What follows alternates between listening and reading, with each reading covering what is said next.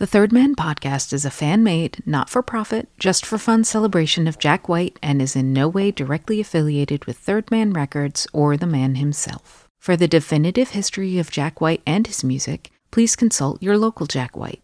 And for everyone else looking for a home, you found one here, in a place so seedy. Enjoy!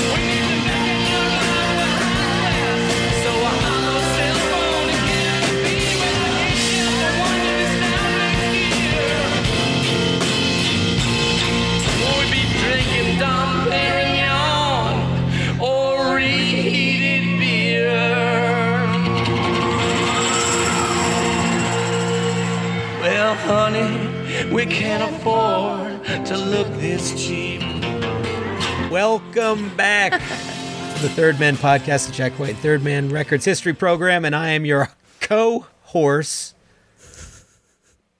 host, Paul Kaminsky. and I'm your other co-host, James Kaminsky.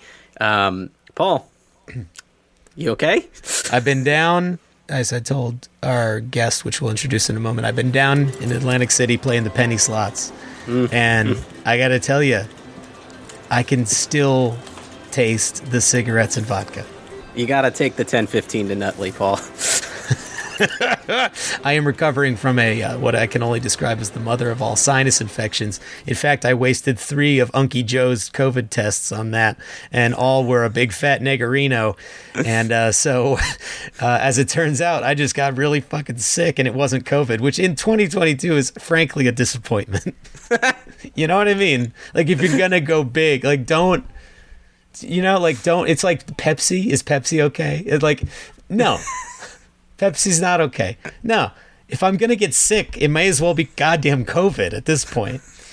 Um, we'd like to welcome our guest this week, who's joining us on the program. She's joined us before. You remember her.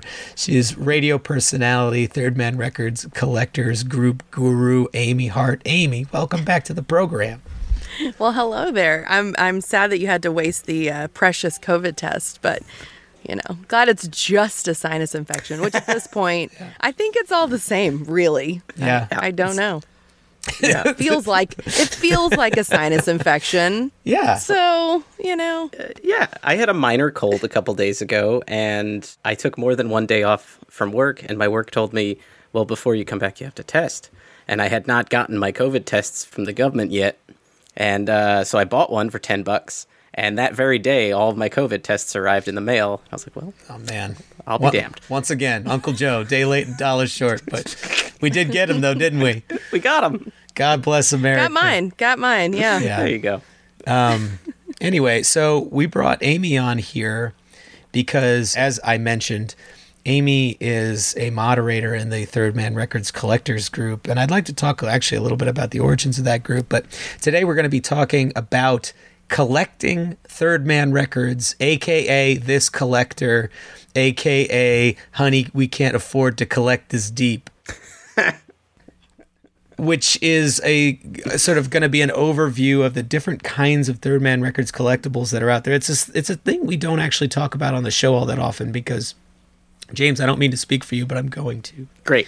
I don't think you or I really are into that side of the fandom of Jack White and Third Man Records as much as simply absorbing the music or wanting to participate in the music in some way with concerts and things. And I find myself more interested in the history.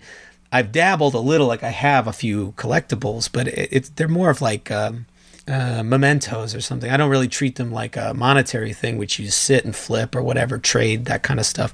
So I'm relatively ignorant of a lot of the pricing and, and a lot of the the thinking behind the actual collecting of the artifacts. And so we have Amy on here who uh, I, you know I think will be able to give us a broader perspective in that regard and uh, it just kind of explore this topic which we've never really covered before on the show.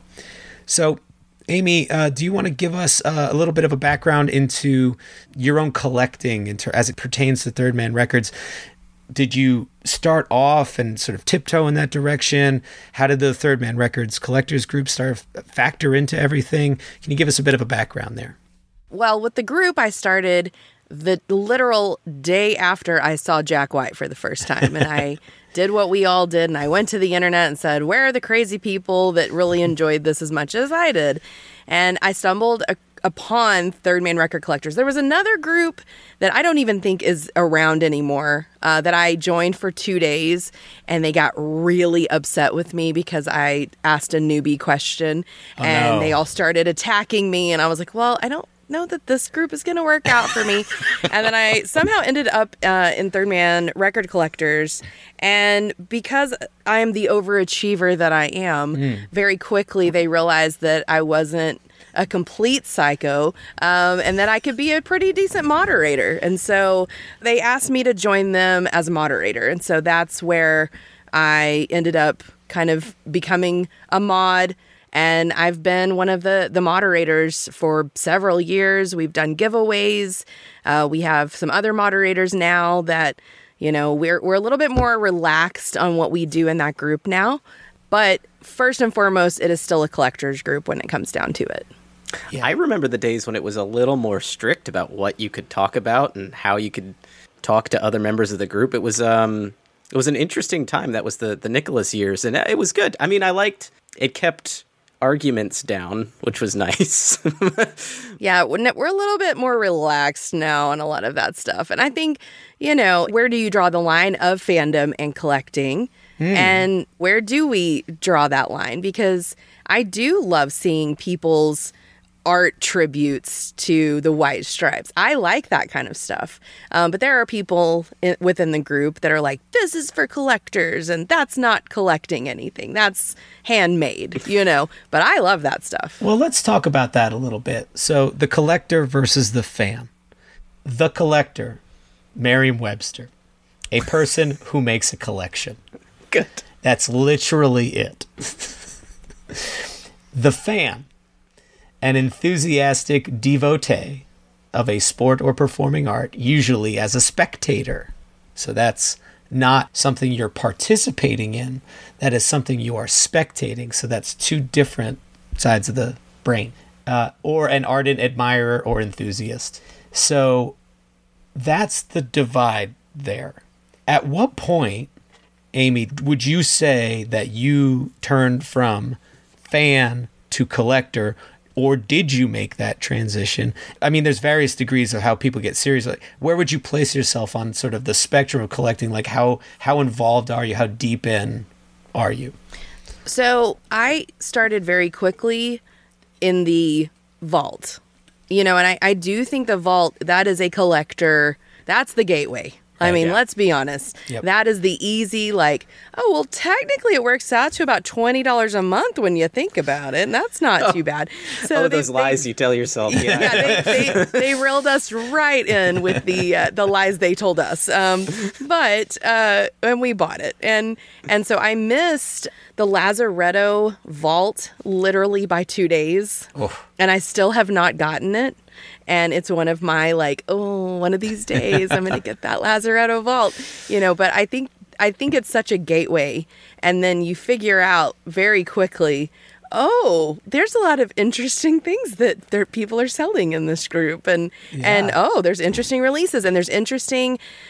Everything that Jack does has a story or a theme or a, you know, and then it's like, oh, and also there's only a hundred available, you know. So Everything has a hook. He's everything has a hook and i am a sucker for those things like i'm the person he's talking to when he is putting stuff out in the store honestly. And i love kitschy weird things. And i think that's the thing. It's like you know star wars is technically you know everybody thinks it's this cultish movie but it's the biggest thing on the planet. And I feel, you know, Jack White is kind of doing the same thing. Like you feel like you're a part of something very cultish, and I will say cult. Um, but in reality, I think we're all part of a community.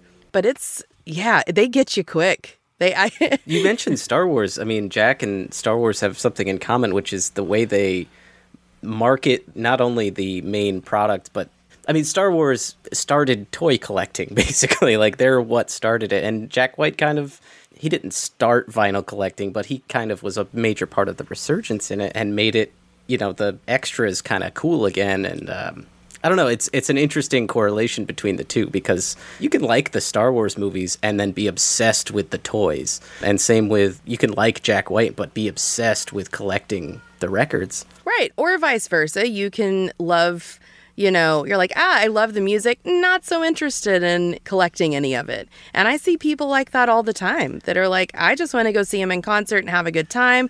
I like to go to the store. I like to be around the people, but I'm not going to camp out, you know, for hours on end to get a seven inch tricolor, you know? Oh yeah.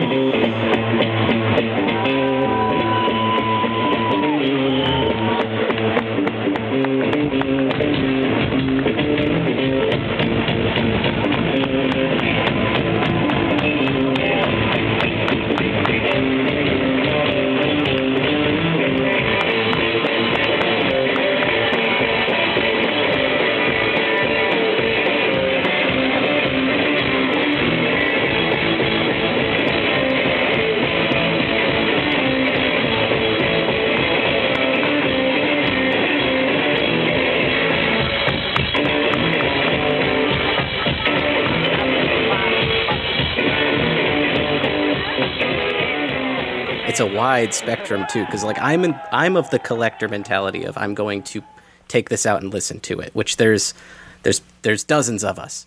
Um, and but then there's the collectors who will you know say you can never take it out of the mailer that the vault comes in. And i'm like well well then what are you doing? Why you just have a cardboard box in your house but it's the comic book guy of then you decrease the the value which i get you know Well, the the interesting thing is that fandom and collecting can feed into one another and play off one another, and like you say, serve two different masters. You know, they can. It at a certain point sustains fandom for some people because when you have an interesting object that you can own and you are trying to complete a collection, you're basically sustaining your fandom in between music releases at that point. So it's really smart of Jack to play into that mindset because not only did he re- like, did he correctly realize that the types of people who were really into his music were likely the types of people who would be into novelty items. But he i mean i think that's part of third man's mission statement right is to just is to use their platform to create a bit of creativity and magic and stuff. And and so once you have all those ingredients and all those different kinds of things you can do and participate within the fandom, then it starts to feed into itself. Like you don't really find I mean, I, I feel like you'd find more often than not general record collectors. And then there's like Beatle collectors, you know. But I think Jack's stuff is inching toward like Third Man in general. They made a concerted effort to push that brand into Beatle collecting territory, like, or at least start to head there. It's a little different with Beatle collecting because Beatle collecting is enormous. But I, I don't know. I think third. I think Jack very smartly has started to inch in that direction. I think he can separate himself from that a little bit in that he they've been concentrating on Third Man as a brand instead of Jack White's Right. music as a brand, which Right. is smart because obviously interest can ebb and flow. But if you get people hooked on the record company itself and want to get every record from the company itself, Yeah. you will have a wide swath of people. And, and on top of that, you'll constantly be inserting new people who might want to collect by adopting new artists that other people already like. So he's adopting fan bases into that particular collection. the foresight there is really remarkable on his part. It just it's remarkable because you know, and, and I've been thinking a lot about this lately, and this is veering a little bit off topic, but you know, there's a, only a certain place you can take a music career at the end of the day. If you're lucky, you become Green Day or Pearl Jam or one of the Metallica, one of these kinds of groups that will tour until they're dead. And even though the records might not really chart anymore, when they put one out, there's a certain amount of people that are going to buy them. They know that, and then they march off into the sunset and get into the rock rock and roll Hall of Fame, and everybody pats themselves on the back and goes to sleep. But that doesn't happen for everybody, you know? And so I think Jack White hedged his bets a little and decided, okay, in case this bubble bursts, I have to diversify basically like a stock portfolio. So he took his brand and, like you said, James, attached it to all this other shit. And then they just so happen to luck out with some certain artists like your Margo Prices and things like that. I think Lola Kirke is going to be a bigger success than we maybe think she's going to be just because she's so bombastic. But it's artists like that that perpetuate it. And like you said, that's the it's another gateway drug is come in and then you start collecting Lola Kirke 45s or whatever and stuff. So it's actually really, really smart on his part. And it's honestly, it's fun. But I'm of the mindset of you, James, when it comes to the collecting. I'm buying it to listen to the records. I'm buying it to hold it in my hands and look at it and enjoy it and participate in it, stick it on a shelf and then take it out later or something like that. I'm not really in the pristine, don't touch it, don't play it, don't drop the needle.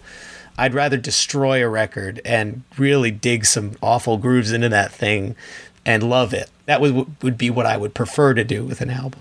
Amy, where do you fall in that? I mean, are you looking to keep records pristine? How- Where what's your collection kind of even look like? Oh, I am a use it. Yeah, It okay. is music. we are here to listen to it.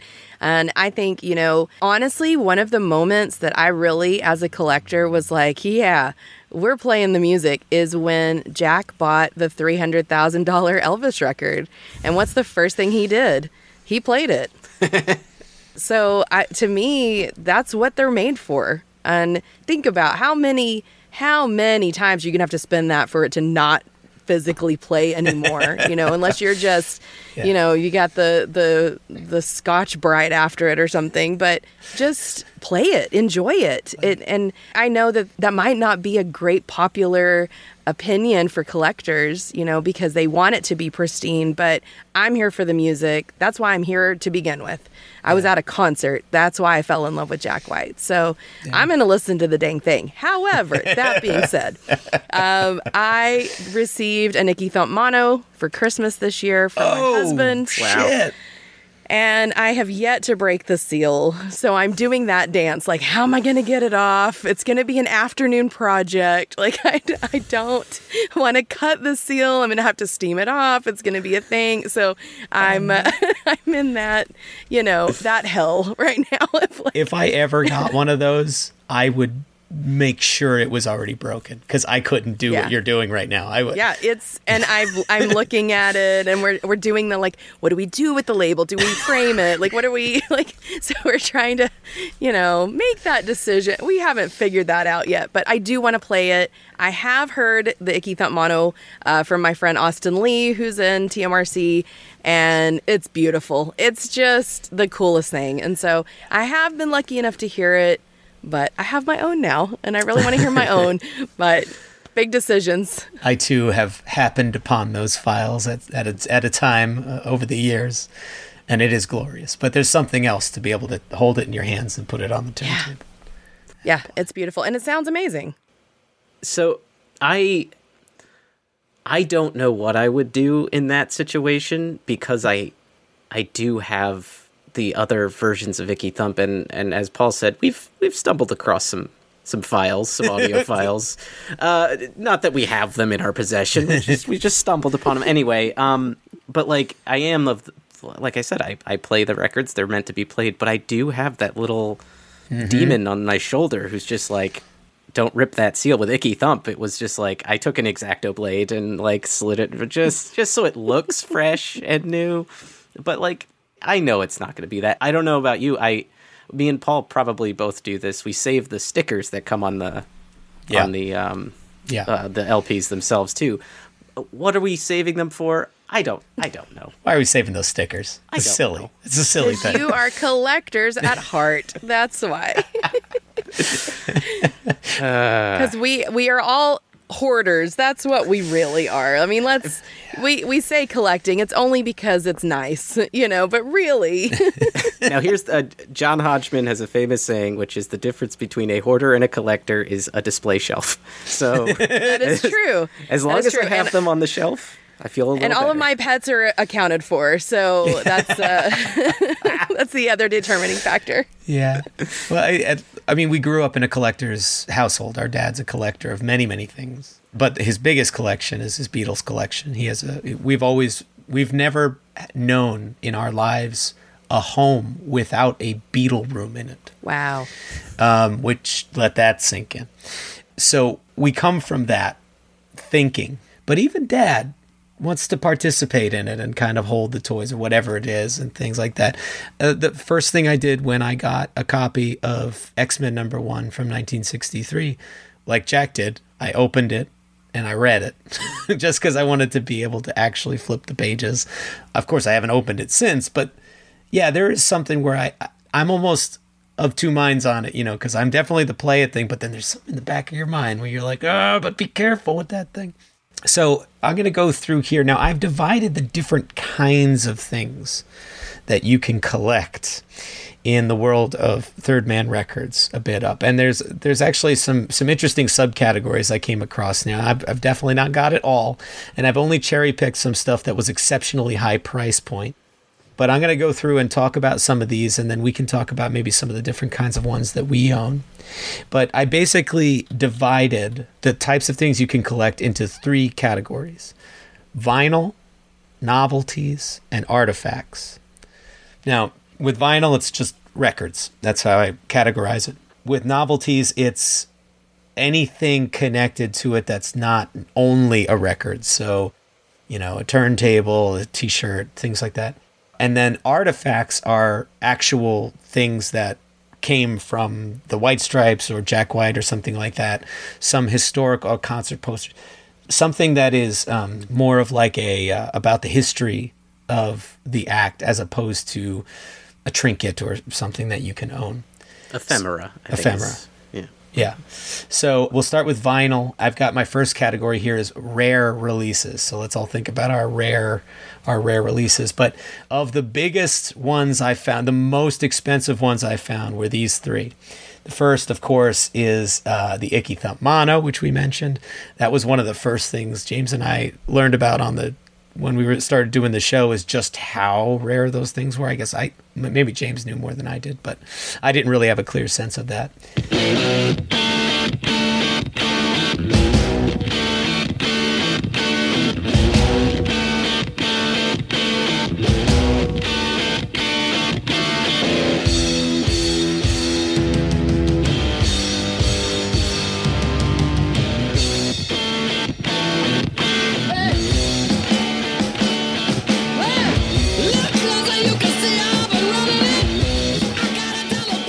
So that was the original price. The original vault price, I think, was sixty dollars per vault. Oh no, oh, was it? Yeah, it was just sixty.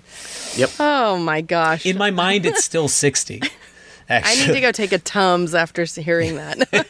you could have got it for 60 bucks. So that was the original vault price. Now, just the record itself, I'm not talking about the, the package because there are, that is a I put that under the novelties thing, but just that uh, the record goes for anywhere between $475 on the low end to $975 somewhere on the high end. It's almost a grand for the Icky Thump Mono. And it's really wild to me that that one skyrocketed in value so quickly. And I kicked myself for not joining the vault at number one. Like I was aware of it. You know, what was I thinking? I was unaware. And and if I would have been aware, I probably would have joined, but I literally didn't even know that it was a thing. And I feel like I'm a person that has a pretty good pulse on what's going on in music and things like that. And I don't know how I missed the memo about Third Man Records and they're going to have this thing called The Vault, but I totally would have joined had I known. Yeah. I think I have a memory, a dim memory of being at work and whatever, being on some on a website or you know screwing around or something and finding or a, a Jack White Google alert or something. And I remember seeing it. I remember thinking, oh, that sounds kind of cool. And then, but at that time, I was very much not thinking collector. I was still like 2009. What was I thinking? I was thinking, oh, there's a new group called the Dead Weather. That sounds pretty fucking rad. Better go see them. like I wasn't thinking it was so it still felt in the now. Now that we have some time separated from it, it's seeming more collect I feel like there's a there's some correlation between time and and collections and collecting. I don't know. Yeah, I mean, as I was still in college at the time, and so my my funds were low, which is the right reason I didn't get it. But boy, that's that's like saying, uh, man, I should have invested in Bitcoin or whatever like, thirty years ago. Or you know, it's like, well, all right. But yeah, I, I mean, I was I was very interested, but then when I saw it was just Icky Thump, I was like, I, I can pass. I already have that. I don't need to spend That's sixty it's so true. And I, I wonder how many people at that time really thought like Right. oh, this is going to be a great investment. I don't know that anybody may may have seen that. I don't know. I mean, I guess, but with anything that's limited numbered, if you're a vinyl collector and you know there's only so many made, which here's the thing, they haven't really been open about how many are out there, right? As far as vaults go. They they keep their numbers very secret. Uh, Yeah. Much to the chagrin of everyone in the collectors group. right. So so we don't know how many Icky Thump monos exist in the world. You know, is it a is it a really big number? I don't know. Yeah. We need to tag them in the wild like elephants or something. just like put a little thing on them and Tracker. we'll radio Little track them tracker on 'em. around. Yeah. oh, that's Betsy. I can tell by the scrink in her dorsal tail. That's interesting. You you said vinyl collector. So this the the vault as a concept predates me collecting vinyl. But I hesitate to call myself a collector even though I collect vinyl. And I don't know what that is, but and, and maybe I don't know if you feel the same way, Amy or James, but It's because you listen to them. right, I buy them to listen to them. I think that kind of separates us. Right. Yeah. Okay. So that's the thing. Like if I could, if I can find like I found like a, a three dollar copy of some infinite re- repress of Sticky Fingers at the record store, and I went, bada bing. I'm not Yeah. looking for a first pressing that's like a hundred. No, I don't care. But I am collecting them. So I guess there's a differentiation there a little bit. I mean, it's Yeah. between fan and collector, and it, I feel like I'm just butting up against it a little bit. And same here. We have my husband and I have a large collection of records, you know. And it's it's spanning all different genres and all different types. There's not a subset other than Third Man that we focus on. Yeah. I don't have to have every variant of everything. And even with Third Man, I had to realize very early on I was not going to get everything. You, know, you have, to, come pick your battles. Make peace with it. Yeah, Yeah. You right. have to make peace with it and and say, oh, I don't know if I'm going to get all of those bizarros. Like, I don't think it's going to happen. and it's it's a bummer, man. Like when you realize like it ain't going to happen. But I also mm-hmm. realized I'm here for the love of music first and foremost, and a lot of these are I hate to say this because this is very non collector, but they're regurgitations of things that we already have. Yep. And how do you make money? Well, you just keep putting out the same thing over and over again. You skin that cat. You skin that cat a thousand times over, and they've done that at Third Man, but we keep going back because, oh, well, I don't have this one in red. Right. You well, know? so here's here's the difference for me though. Okay, so if I was to go to Third Man, and they had the Christmas single, let's say, speaking of skinning the cat, and it was either a green variant or had like a Third Man store logo on it. I would buy it, even though I already own it, like everybody, because I wanted, I would like the memory of having bought that thing at Third Man. So there's a, that's where it divides for me. It's like, uh, but that's a collector. I am collecting that, but I'm not doing it for some monetary or like completionist. Maybe that's what the distinction is. There's a completionist versus collector kind of thing. and I'm not a completionist at all. He can't be. I'm broke. That's why. Yeah. I mean, and that's and let's also let's also break that down. You know, who can afford to be a completionist? It ain't me, babe. Like yeah, it's a lot. I don't even think. Blackwell has everything in the in that collection. probably not. I mean, he's probably too ashamed to ask Jack for the Jack, you know, record. That's the super rare. Like, hey Jack, can I have that one record? And also, can you call up Meg and get that one too? yeah. Can you get hand me the three inch record you only gave to people in Japan or whatever? You know, like so now you're covering a few things I've got here. So I'm gonna I'm gonna go down the list a little more here. Another high value one I found was a an, an original sympathy for the record industry release, uh, seven inch Lord Send Me an Angel. Good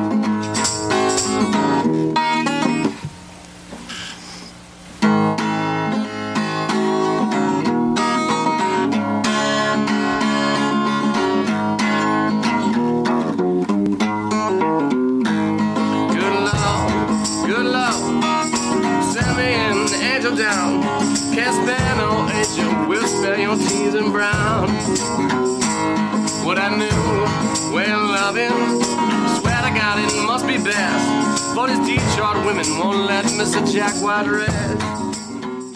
Because I guess that those were a, a much lower quantity than the other sympathy stuff. The current asking price on Discogs for that is eight hundred and twenty-five dollars for that seven inch, which is which is wild. Now that doesn't mean it it sold for that, but that, the, the fact that that's the asking price, Discogs is pretty good about telling you what the high, median, and low asking prices are. So that's really interesting to me. And the only other one I had in this rare releases category was an original first run Italy Records pressing of Let's Shake Hands, the first White Stripes vinyl release, first White Stripes release ever. And the current asking price is actually less than the Sympathy Lord Send Me an Angel. You can get one of those for $439.15 on Discogs. And then some maniac is selling it for $900 on eBay. So that's the that's the the the sort of did that one spectrum. ever have hand painted covers? I, I so that's the hand painted one. Yes. yeah. Yeah. Because then there's the hand painted dead weather ones, which are also extraordinarily rare. I think there's like 50 of those. I uh, anyway. so I didn't start going into bands or acts other than Jack specific stuff. But speaking of hand painted, some of the really high high price third man stuff, like the Billie Eilish with the paint, thousands. The boot print, yeah. thousands of dollars. Which I would love to own that, but there's no way I'm spending thousands of dollars because I don't.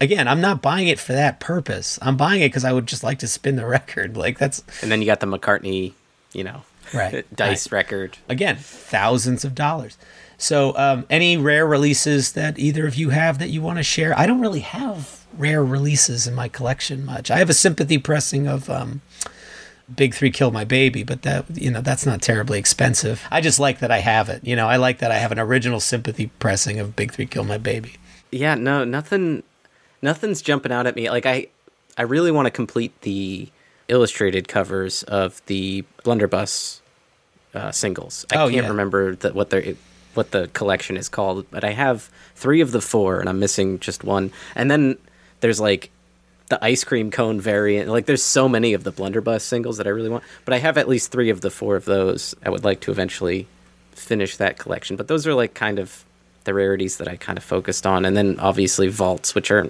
you know super rare to begin with, but I have uh, a lot of the middle of the road ones. I don't know. There's nothing nothing crazy. I kind of enjoy ephemera and artifacts more than I enjoy the the actual uh or I've, I've rarer of the, the stuff from that because it just doesn't exist elsewhere Right. than I do of the of the records. Same thing. I like a lot of the trinkety, more th- things like that. I love posters. I'm a poster person, but Icky Thump, the mono, is obviously the one in my collection right now that I'm like, what? um, but I mean, for a long time, I was like, God, I should just buy the triple decker because it looks really cool, you know. And um, I think the balloon launch flexi that had like the balloon still attached and the little card, and you know, all of those things. I think they're so cool. And then I'm surprised that, and I guess because it's not a third man release, but I'm surprised that the upholsterers. I bet the upholsterers stuff that have come out of the couches. I bet all of that stuff is really up there. Yeah. Assuming that some, somebody put it on eBay, you know, grandma knows how to use eBay. I mean, I'm assuming that's whose chair it came out of, but There's got to be a chair or two out there that are still Yeah. being sat upon with a with a vinyl inside. But have to be. Yeah. What I love is um, after we do an interview or something, going in and finding a 45 connected to that person. Because I think James and I doing this podcast, at least for me, is a way to participate in the fandom. And so, I mean, it's literally participating in the fandom, but it, it actually it helps me participate in the record or the collecting side of the fandom too. Because, like for instance, when we first talked to Co years ago, I found and she had she was just she knows everybody in, in alternative music early 2000s music. And so she started talking about the mooney suzuki. And so i, I tracked that down and i found the mooney suzuki one that she's on. Hey, Joe, where you going with that gun in your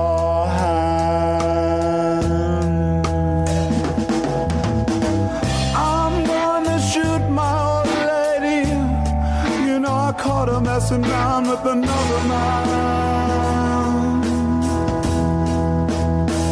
What? I'm gonna shoot my. or I, I tracked down this other like rando thing that she did, uh, you know, with two other people. So that's the other side of things that I love. And I have a lot of records like that where the price point isn't high. But for me, it was the act of finding it because I give a shit, but I know other people wouldn't necessarily give a shit. That's the also the kind of stuff I love to do. I don't know if either of you have any any records like that, or you track it down or stuff. I do stuff like that too, uh, you know, to varying degrees. Obviously, we've talked to a lot of people on this show, and then we've then know the name, and then we find the name at you know when we were at Amoeba digging through boxes, and I'd be like, ah, this one has Dave Buick on it, or you know Yeah, whatever, yeah. you know. So, um, so there's a lot of a lot of that, especially with Jim Diamond. Once I like got to know Jim Diamond's work, he is on a lot of stuff, and so I was like amassing a Jim Diamond collection. What I struggle with is how do you categorize? Like I categorize them all with my third man collection. I do too. but like they're not third man, or like they're just tangentially related. They're connected by one Love. person or something. They're connected by love. Yes. Amy, what about you?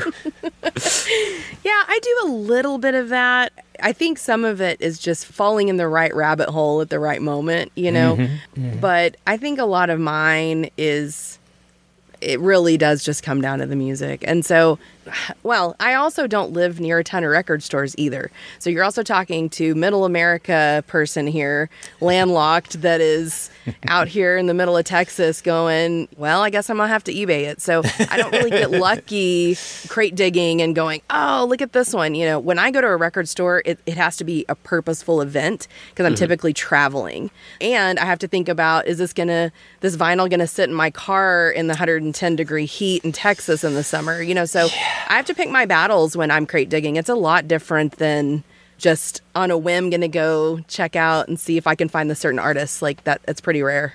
Yeah. Well, I, I didn't mean to uh, complain about the temperature on my golden toilet, Amy. I'm so sorry. I, uh, it's, it's a little chilly on my butt cheeks. Yeah. Um, let's move on to the second uh, category, a a subcategory under vinyl here promo records. So that is a record that was not for sale necessarily, but was a promotional record. So that's a separate subcategory of vinyl.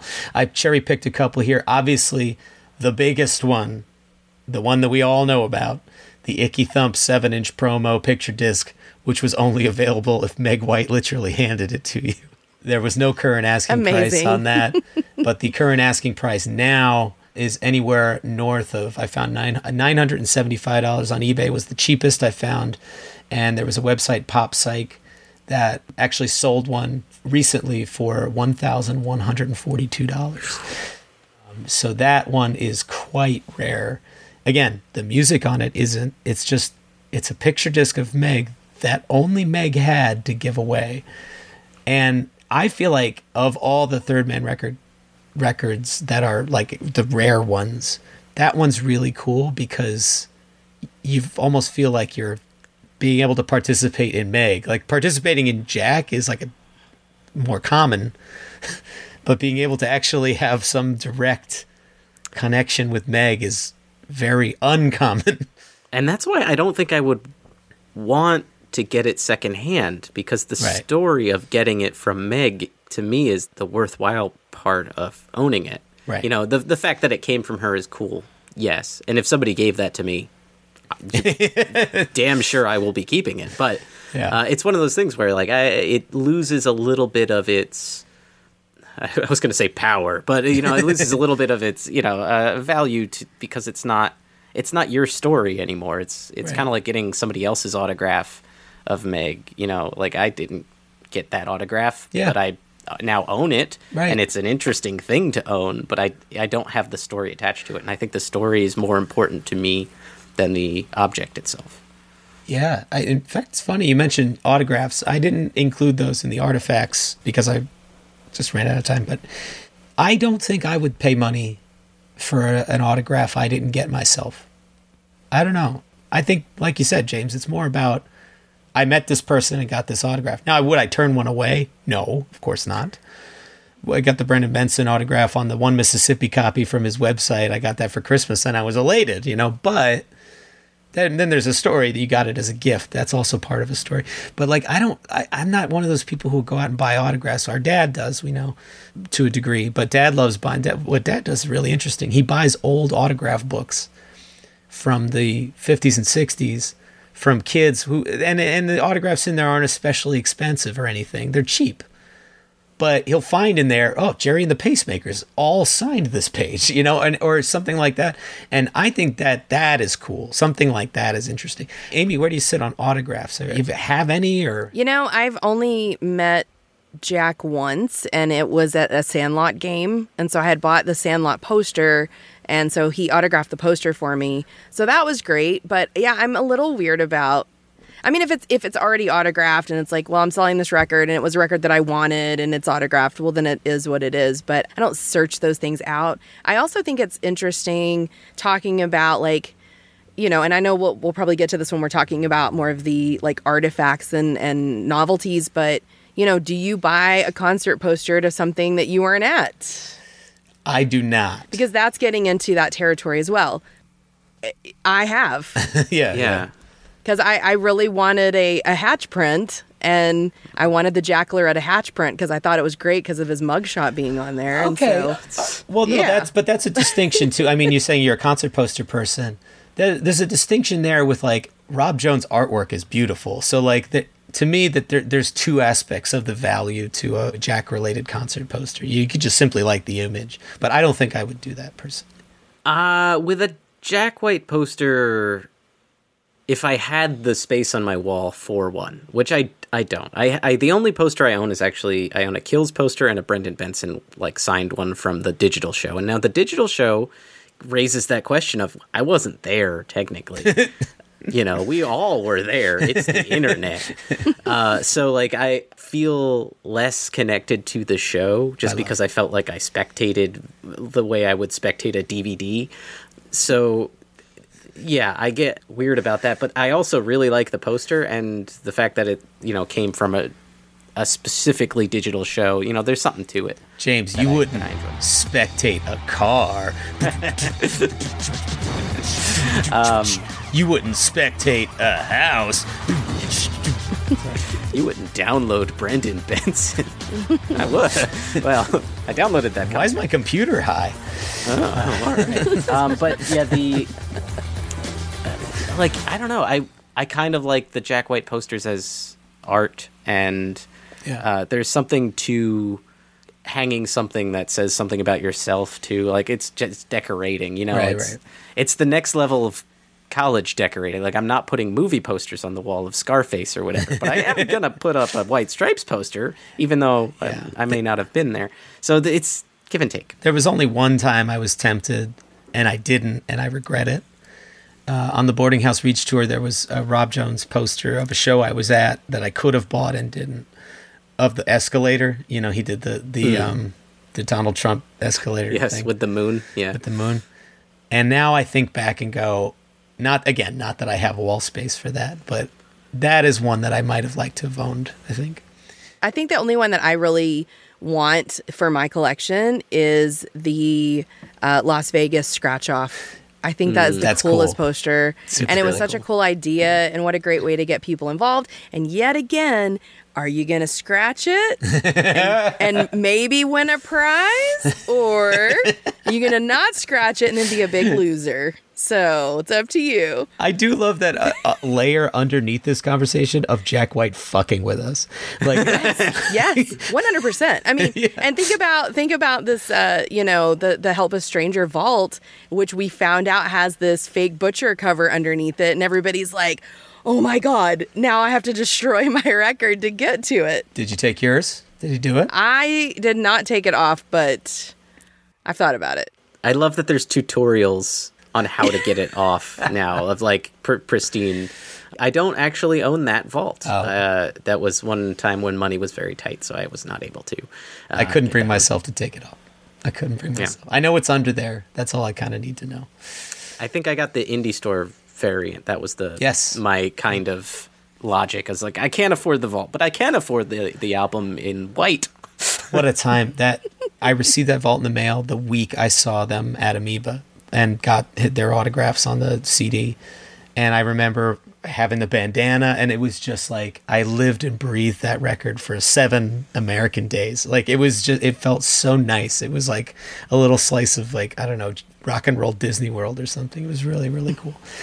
Um, but anyway, so the last one of the promo records I'll call out here Get Behind Me Satan promo edition, the one with the different cover art with Jack and the, I guess, the, I don't know actually who that is. I think James and I had thought it was Ruby Monfu or something at some point, but it, it's not. I don't think.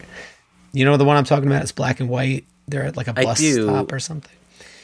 yeah. So that one, uh, there was only 300 copies pressed, and uh, the current asking price on Discogs is $1,004. So you do see the tippity top not really going much beyond a grand. There's a couple that do, but that's really where the high watermark of a lot of the collecting is, is in that $1,000 range. I'm surprised uh, that the elephant promos didn't make it there because there was the elephant poop printed. That's pretty rare, and then there's uh, like the oh, and I'm, I guess I'm thinking of the Get Behind Me Satan promo from from London or England. That's the one you mentioned. I, I didn't uh, write everything down. I just I, I, di- I made note of the highest dollar amount stuff. Yeah. So that very well could be up there too. The next subcategory in vinyl storefront exclusives. And this is where I bring up Amy what you brought up earlier or I, I don't know if you brought this one up or a different one, but the Jack White edition of the Raconteurs Hey Gyp Dig the Slowness from the Third Man Records 10 year celebration Kicking myself. one of the most one of the biggest high price tags that I saw anywhere uh, in my Is it research. really? Uh, One thousand five hundred and nine dollars is the current asking price for that seven inch.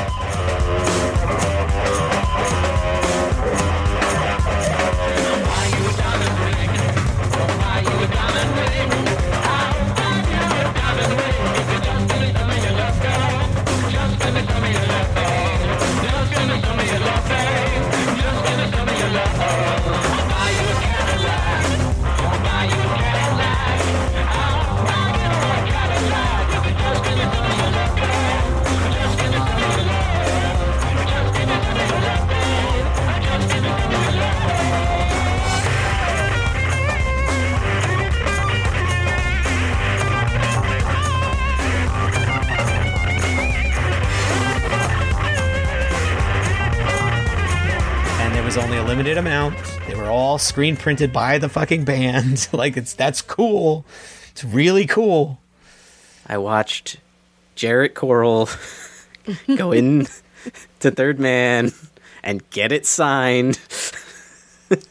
That Jarrett. and he owns it. Oh man, I'm kicking myself for not getting those tickets because I got I went to the show, but I could have gotten the extra special bag that came with the show. didn't get the bag, did you, I didn't get the bag, but you know who did was, uh, was Christian Josh Aiken. He got the bag. Who? Yeah. Josh. Oh, Josh, Josh got the Aiken. bag. Yeah. Um, so he he lucked out in that uh, in that he got. Well, he didn't luck out. He bought that. So You own any uh, storefront exclusives, Amy?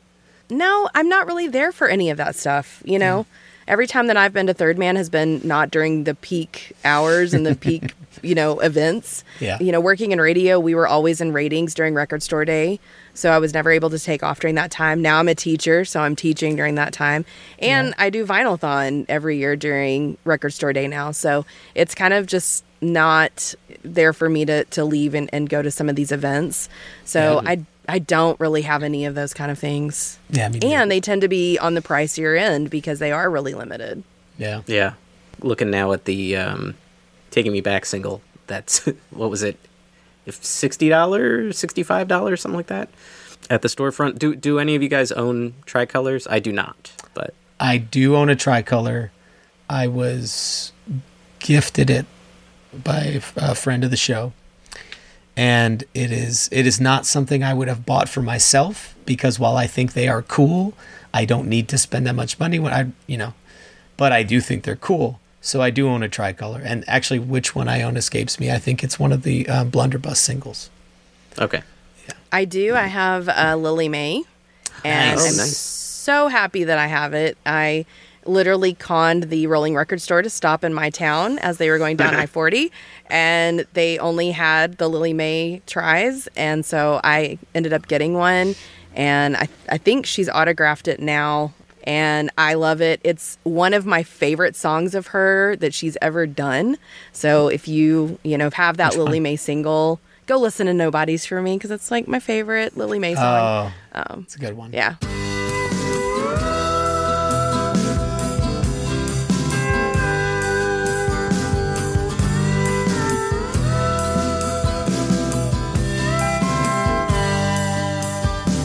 Introduce me as a friend. You mean more than that.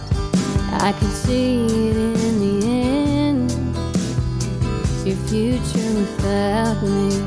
Cause I'm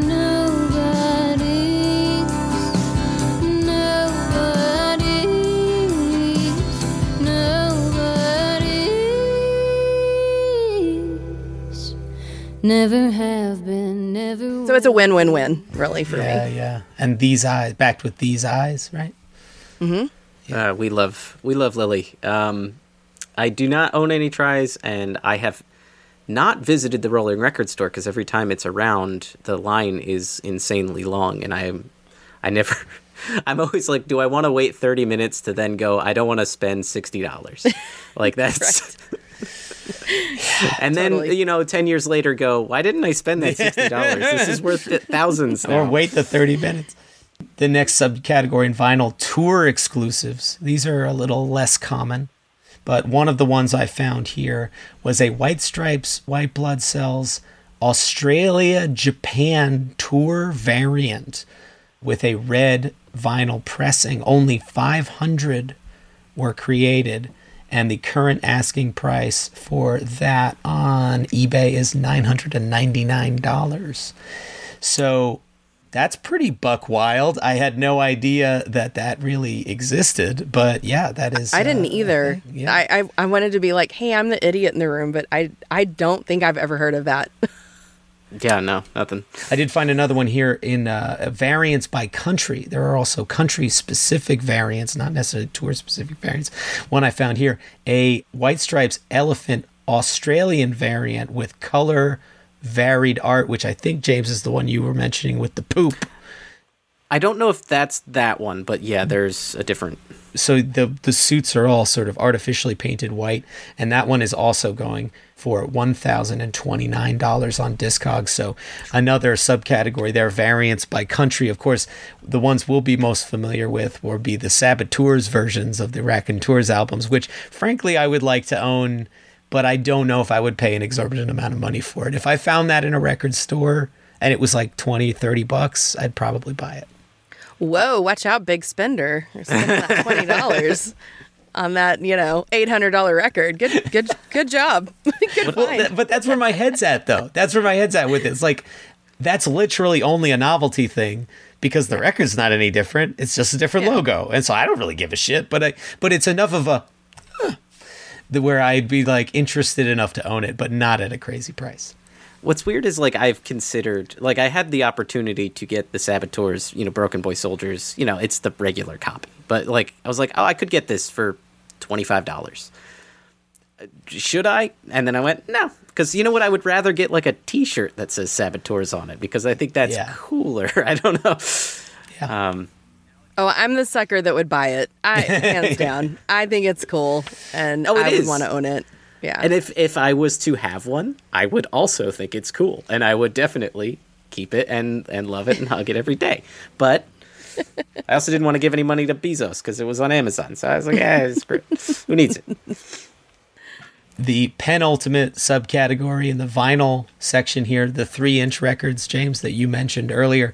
The background of these, for those who of you who don't know, is this is a set of three inch records manufactured in 2005 in conjunction with the White Stripes marketing of the triple Inchaphone, right? Inchaphone. Inchaphone. Yeah. Triple Inchaphone, three inches. Triple Inchaphone, a customized miniature record player that runs a custom RPM and plays only three inch records. This set that I found here on Discogs was uh, the complete set, so it's got all of them. That complete set is top special.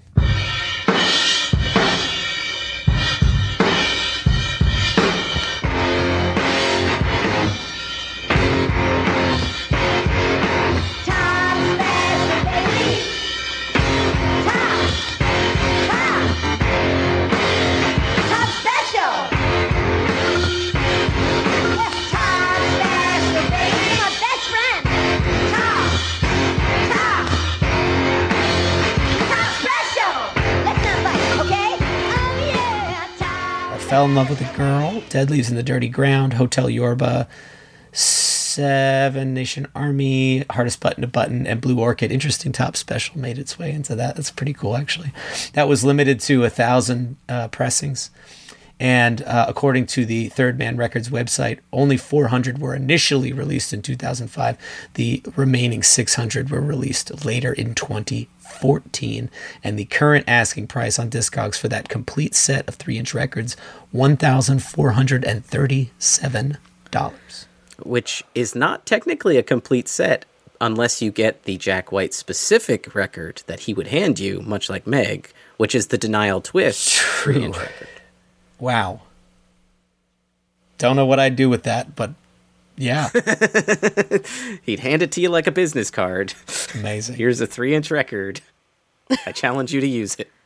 Is this because Jack had just put that in his pocket? Meg had to like carry this bag Yeah. with like all her records in it. Like, do you do you happen to have it on you, Meg? Like, I actually do. She had to wear a backpack for five years. She did. Yeah, like a Teenage Mutant Ninja Turtle. It's like, It's contractually obligated. to carry. It's because it's because women never get pockets. So thanks a lot. yeah. oh, Jack, you son of a bitch. Um, so the last category here in the vinyl uh, section is test pressings. Again, this is a whole other subset of fandom. I have a test pressing, I think, of something. It's not anything interesting, but it's uh, just one of those like either it's Jeff the Brother or something. You find them sometimes in record stores. I found some at Amoeba a couple times. The uh, exceptionally uh, high priced ones, though, I found two. The Warner Brothers pre Third Man White Stripes Icky Thump test pressing on eBay goes for, and this is one of the higher price point items we've I've found, three thousand two hundred ninety nine dollars. Ooh, wow. super duper expensive. And then a sealed Warner Brothers label, Raconteurs Consolers of the Lonely test pressing also goes for $999 on eBay. Those were the two higher ones I found. I was very tempted to go to Nashville to win that McCartney test pressing at the Third Man Trivia. Oh, yeah. Um, Where everybody cursed out Blackwell for too hard questions or whatever. Oh, I, I didn't even know. I don't know what the questions entailed. No, so that's Did you see? Did you see on Instagram? He posted uh, a response? uh, one of the the answers tickets he got, where it was. Uh, I guess you had to write your answer on the ticket and hand them to the to Blackwell, and one of them, one of the questions he asked like how to spell, and it was some long French name or something, and um, the, he opened up the ticket and it says. It's spelled "go fuck yourself." it's really, really funny to me. Any, either, either you on any test pressings? Any? No? I do, but they're not third man related. So, yeah. So I have, you a. I have a couple of things. Breeders? Uh, I actually have. I have a, a Pixies actually that um yeah uh, uh, and it's uh it, it's I say Pixies it's the um the one of the the cover albums that they did where it's a bunch of artists covering the Pixies but it's a double double test pressing so it's That's really awesome. cool. Yeah. Nice. Fantastic. So that brings us to the novelties section, the second subcategory of fandom. I didn't uh, include a lot here, but I included two particularly uh, high price point items. One was really interesting that I didn't even really realize existed. The year after the Vault came out, so 2010, there was a White Stripes fan bundle that was released and billed as a uh, White Stripes vinyl starter merchandise collection, which was released on the website in conjunction with Christmas that year. The background on this one is seven inch record packaged with the White Stripes vinyl starter merchandise collection, uh, which was the um, the Christmas single. It includes a custom White Stripes themed Nixon headphones, portable record player, LP vinyl carrying box, 7 inch vinyl carrying box, a turntable slip mat, three 45 vinyl adapters, a record cleaning brush, and that set was limited to 333 copies. The current asking price on eBay is of 1500 bucks and 1600 on Discogs, so that's pretty on the on the higher end of that. But that's pretty cool, you know? Like it's Yeah. pretty neat set. those sorts of sets. Um, I remember them coming, you know, early on in the in the Third Man kind of company itself, and I really, really was super interested in getting the lomography sets. They have the Jack White specific one and the Meg White specific lomography sets with all the gorgeous Rob Jones artwork and stuff, and I was so tempted to get those. they were expensive from the get go. I think those were three hundred dollars or something Yeah. uh, retail. So those were, you know, kind of harder to get ticket items. Now, James, you and I have exchanged some of this stuff over the years for Christmases and birthdays and things. I got you the Lego set one year, or I guess plastic brick set. They couldn't call Yes. it Lego, whatever it was. Um, I know you opened that and assembled it. Oh yeah, Yeah. you gotta. It's collecting dust on the top of my shelf by with all my Third Man stuff. That's right. as it should. But you got me. I mean, as far as that ephemera kind of stuff goes, I remember one of the favorite things you got me was one of those Icky Thump USB port things that had the album on it, which is so awesome. I just love that so much. But uh, I'm taking a look over at my shelf here, and you know, there's it's usually stuff. I, I really don't have a lot of that. It's usually stuff that came from the vault or something like that. Uh, Amy, you said that you were into the novelties and ephemera. What are what are some of your favorites that you've got in your collection? Well, I have the cameras, and I love, love, love the cameras. Um, I use the cameras. I wasn't gonna let them sit in the box because I was like, "It's a camera. Let's go use it." And they're some of my favorite pictures I've ever taken. I just, I adored it. Now, you know, per Jack White, let's make everything real difficult because you're gonna have to send that film off, and you're gonna have to get that, you know, sent back to you now because there's nobody that can develop that in my city. But Third Um, Man can. yeah, Third Man can now. Um, so I, I really, really love the cameras. Um, I have the um, Dead Weather. They they made those like metal signs of, and it was like the pictures that they took with the the black Oh, and yeah. yellow Polaroid film, and then they turn those into metal signs, and that's one of my favorite things that sits on top of my piano, so I see it while I'm playing piano and. Um, I, I also have the USBs, the Icky Thump USBs. Um, someone gifted those to me this Christmas, and that was I was like, oh my gosh, what an amazing gift that was because I've wanted those little things forever. My friend Raina has the nesting dolls, and I think those are the coolest thing. Yeah, they're very Um, I, cute, yeah. I wish I had those. I think I think those are really cool, but. Um, yeah, I love even you know down to pins and things like that. I just Yeah. like the little lapel pins, and I just I like trinkety things. There's a whole subset of pin collector third man collectors like come Yeah. up with amazing like I think don't you have an interesting kind of pin display? Um I think I've seen I, it on, on I the don't. group. Um, no. no, at Cameo, my friend Cameo does. Okay. Um, yeah, I think I think there's several people that they are way way into the pins.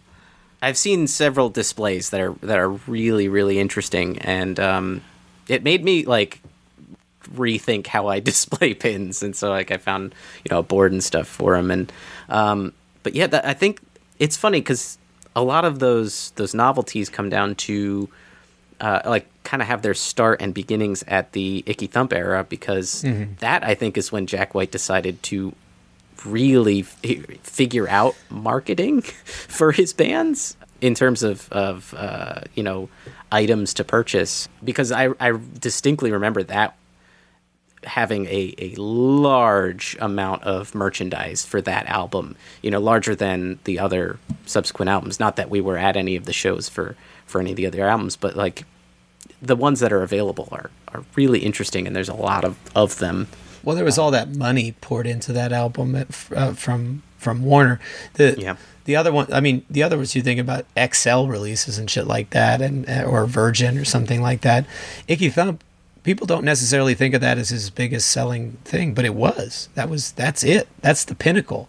I don't think Jack got bigger uh, in any of his acts than Icky Thump. It's just because, well, a it's their most well, I, I don't know if I'm willing to say. I- I was about to say it's their most commercially appealing album, maybe. But then you think about Elephant, you're like, nah, maybe Elephant's more commercial. But at the very least, it is like everything Jack and Meg learned as a band is evident on that album. It's the pinnacle of that band in a lot of ways. I think I. It's safe to say, and they had all that cash because Yeah. Warner Brothers was trying to you know cash in or not warner brothers warner music was trying to cash in and so that's when you get all that extra promotion and they really blew it out so yeah that era you do you do find a lot of stuff that's where the singles blew out Yeah, they redecorated uh, the Capitol Records as the Tower. Icky Thump store or Tower or Capitol Tower. Yeah, Tower Records. Thank you, as the Icky Thump store. And uh, I'm I'm surprised it wasn't on on your list, Paul. But the the Icky Thump tartan is Oh, yeah. extremely rare and high priced. That one's something people often seek out. That and the scarves, uh, the original scarves. Well, I didn't. Again, I didn't get. My list is not extensive by any stretch. The only ephemera that I have and participate with in any meaningful way, and it's it's something I wasn't sure how to categorize was um, books, third man books. But um, the the Blue Series book is one of my mm. the most prized items in my collection. Not because it's rare or something, but because we really don't have archival books like that all that often. You get them in vaults sometimes, like the book that came with the Icky Thump ten year anniversary is really really cool because it's an awesome like photo book of that whole recording session but yeah not in the way the blue series book is so that's one of my most prized pieces of like ephemera kind of thing the second subcategory in the novelties and the, and the last subcategory I, I put in here in the novelties just because there was so many at a certain point is sealed vault packages as we talked about now obviously the first vault we know is going to be the the one that's most expensive. I found sealed Third Man Records vault number 1. Twenty five hundred. Well, you kind of split the baby in half. Um, the the lowest end I found was one thousand two hundred ninety nine dollars, and I think that that may have not necessarily been sealed, but it was the complete package. And then the highest I found was somebody was selling it for five grand on Discogs, which is a lot. Wow. five grand is a lot. That's a lot of money, especially for something you're not. You're buying a box. You're buying a heavy box at that point. You're not. It's not even something you can see or hear or anything. It's just an unassuming heavy box with someone else's address on it. oh my god. Yeah, yeah, yeah. It's in um, it's in discreet packaging. Yeah. So I'm not. I'm cracking those vaults open. I open those suckers as soon as I get them. I, I touch everything. I get my grubby mitts all over all that shit. And they give you really cool stuff in those things. I, we've talked about this on the show before, but one of my favorites was the gigantic Jack White flag, which came in one of those. Which again, I hung on my cubicle wall, and everybody thought it was some weird alt right thing. Um, people coming up to me, hey, uh, hey, what, what does that mean? and I said, what do you mean? das is good, yeah. Um, so anyway, yeah, the sealed vault packages. Do you either of you have sealed vault packages? I, I'm going to go ahead and answer for James. No. Amy, do you have a sealed vault package? I do, but it's You only do? because I I do, but it's it's not because I'm saving it. It is literally it came in during a hectic time of my life and I didn't have a chance to sit down and listen to it. So it, it's it's not because I didn't want to open it because I want to open all of them. But now at this point, you can't. Oh, I will. I will. It's just it's just it's just finding the time, but Yeah. I have yeah. to say, I do miss the pizza boxes. The, the the third man pizza boxes. They're very fun to look at in their own right. I saved one of those. If that's uh, uh, of sealed vaults, it's not sealed, but I have a pizza box, and it's holding some of my albums. I save one or two of those things, but at a certain point, because like when we were kids, and I, I have a massive Marvel collection from when I was younger, and I was saving cups, old Spider-Man movie drinking cups. Basically, when I we cleaned out my old childhood room, my wife was like, "Oh, why are we mailing all this trash to California?" it's true because I remember in the you had already moved out, and we were going through the basement when my, our parents were were moving, and I found I shit you not like sixteen Dr Pepper cans that had Spider Man on them that were empty. I laugh because this is me and my husband. Like so hard. Like really? Oh yes, yes. So what is it? What is, we, what are you we just like collecting things, you Yeah. know, and so yeah, it's like, well, this is this is a Dallas Cowboys Dr Pepper, and it's like, what is happening? And it I had- used to be full, so it's like the liquid filled record, you know. It used to have liquid in it. I had to go through a reckoning of that with with my own stuff because I I learned from Paul who learned from our dad. So I was collecting when the when the Hulk movie came out in 2003 the bad one I collected the he they put out so many garbage products of that were actually better than the movie there was like a a, a, a Hulk chocolate syrup Hershey's chocolate syrup that was green and I saved this chocolate syrup bottle after it was done and the Lord knows I didn't get all the syrup out of there Yeah. it's still got some syrup it's in still there. got some syrup in there. and now you yeah, have an look. ant problem, you know. exactly. So I had to get rid of a lot of that. They were just chocolate bar wrappers. It's anyway, that goes into Same, and and we moved. Uh, we moved two years ago, and yeah, it was like. I don't really want to move all of this stuff. Like, I really, I don't want to send the trash and open up the box of trash when I get to the new house. So let's What's just funny let is it I go. follow I follow Instagram accounts who post that trash and I'm like, I had that trash. Yeah. That's fond memories of trash. I tell you, I will never forget the look in my wife's eyes when she removed from one of my boxes an old popcorn bag from the movie theater that had Daredevil the the movie on it. And she's like, Affleck. What is this? the look, she didn't say a word. Not a word And now was you have exchanged. rats. So She just looked at me. Like, the fuck is the matter with you? you need therapy. Yeah, dude. There's some trauma. Short trauma. answer, yes. Your Long trauma answer, in your in your childhood. you need to collect this. All right, so the last uh, subcategory of collecting is the one that I find most interesting artifacts. So that's like historical things connected to the band, Popcorn bags, etc. popcorn bags, etc. This is where I would place um, autographs, I guess, in theory. Uh, I'm going to go ahead and whip this one out here. Jack's old Coke cans. he he does sell the third man beer bottles, and I considered getting a. Uh, anyway, I have two Jack White autographs. One is uh, the entire Raconteurs, which I had them signed in front of me at Amoeba, um, and that's where I said to Jack, "Hey, Jack, I I uh, I, I do a radio show on the internet.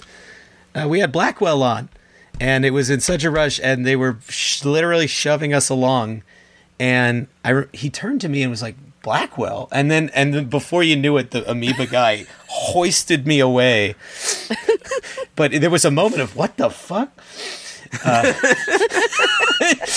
Call security. Yeah, we we know he's listened to the show. We've known he, we know he's listened to the show recently, not just through Olivia Jean, who told us that she forced him to listen to it in the car one time, but also from Blackwell, who asked him a lot of questions about why we're such fucking goobers. Um, but both times I've inter- I've interacted with him three times. Neither of those three times has the show come up, but this is my other autograph I got. Um, Oh, that's cool. from the reading that he did out here. So this is the stuff, but this is the like I wouldn't buy this. Like I would buy the book. In fact, we have an extra copy so our daughter can read it and beat it up and stuff. But like I wouldn't buy an autograph copy of this, but the fact that I have and I can remember the time, you know, that's the kind of stuff that's important to me. So artifacts. Do you have any artifacts uh, you you guys want to share?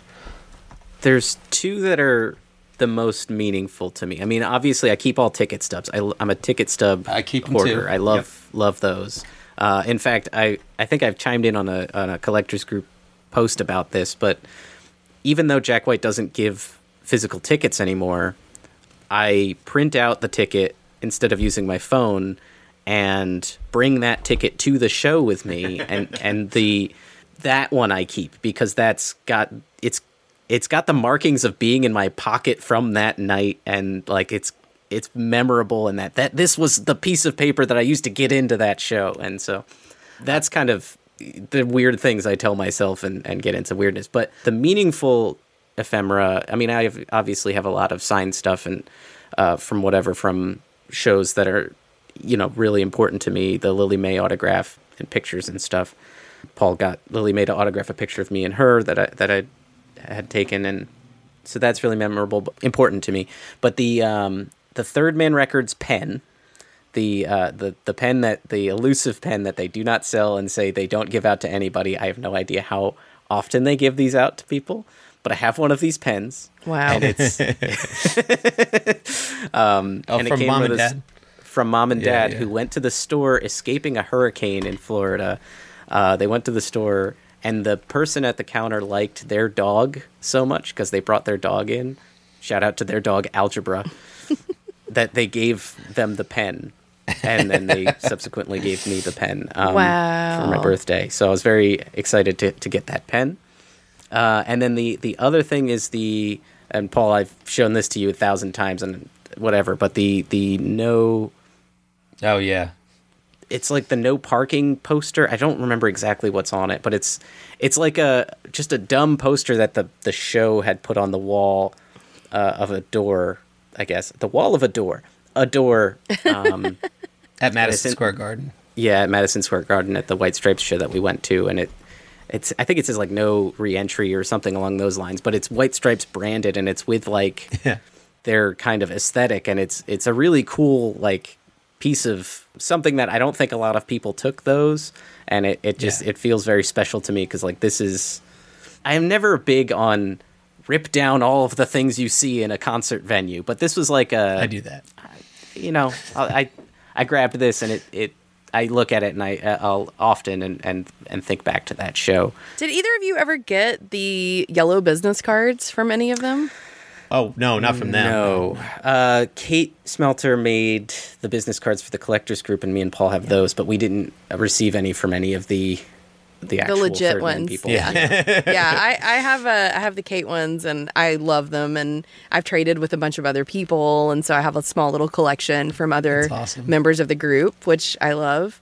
And then I think like I did not take one, but it crossed my mind to take a Yondr pouch from one of the shows, but I did not. it crossed my mind too, because I mean, you just Yeah. you just need a knife. All you need is a knife. you know, just That's so some funny. scissors will get it right out of there. Did you get a business card yourself? You, you said I did not. I I think the only thing, like I said, the Sandlot poster um, that Jack signed, and I don't really have a lot of that stuff. And like I said, I think a lot of it is just that I'm never at Third Man at the right time. It feels like so I miss out on a lot of that stuff. But boy, those Sandlot games, they that was the hottest day of my life, and also the coldest day of my life at, at another one. So um, yeah, they pick they I- pick the absolute worst days to do the Sandlot games on. I don't know how they've got that down, but it's I- terrible. the one the one I could have seen and missed out on. It was it was pouring rain. So yeah, they really they really They're really, good do. at picking horrible days. So the uh, the one in Nashville, we were actually eating in Franklin at Puckett's, and we get the tweet that's like, you know, we're gonna head, you know, it's a, it's a it's a beautiful day to play a Sandlot game in Franklin, and we're like, oh my god, we're already here, like, and so it all just kind of happened, and we go over there, and this it was like this giant cloud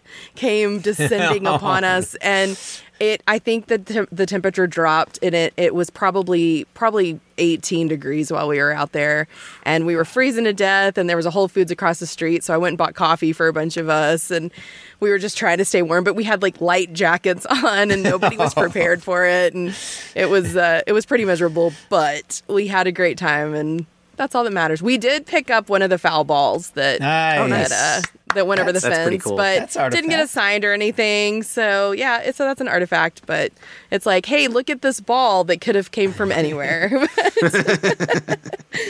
Now, while we were talking, I pulled down a couple other artifacts I'm going to share here. This one I've shared on the uh, Instagram before. This is a drawing James did of from our Olivia Jean interview of um, a witch and a Roomba, which was a joke from the interview. And James had Olivia sign it for me with a happy That's birthday cool. message, which is really, really sweet. So that I love that. Big one. Uh, this is my one and only guitar pick oh, nice. from the uh, I do have a guitar pick. from the Help Us Stranger. I think this is a Brendan one. Caught at the Nice. end, as I've written here, caught at the end of the Raconteur show at the Greek Theater in Los Angeles, July 2019. I saw this like a, like in those Richard Attenborough documentaries when you see an eagle spot a spot a, a, a mole rat. I fucking saw this thing and I put my foot over it immediately. And I no one was gonna wrestle that thing away from me. Like I was a, I was a monster. I was a real monster about it.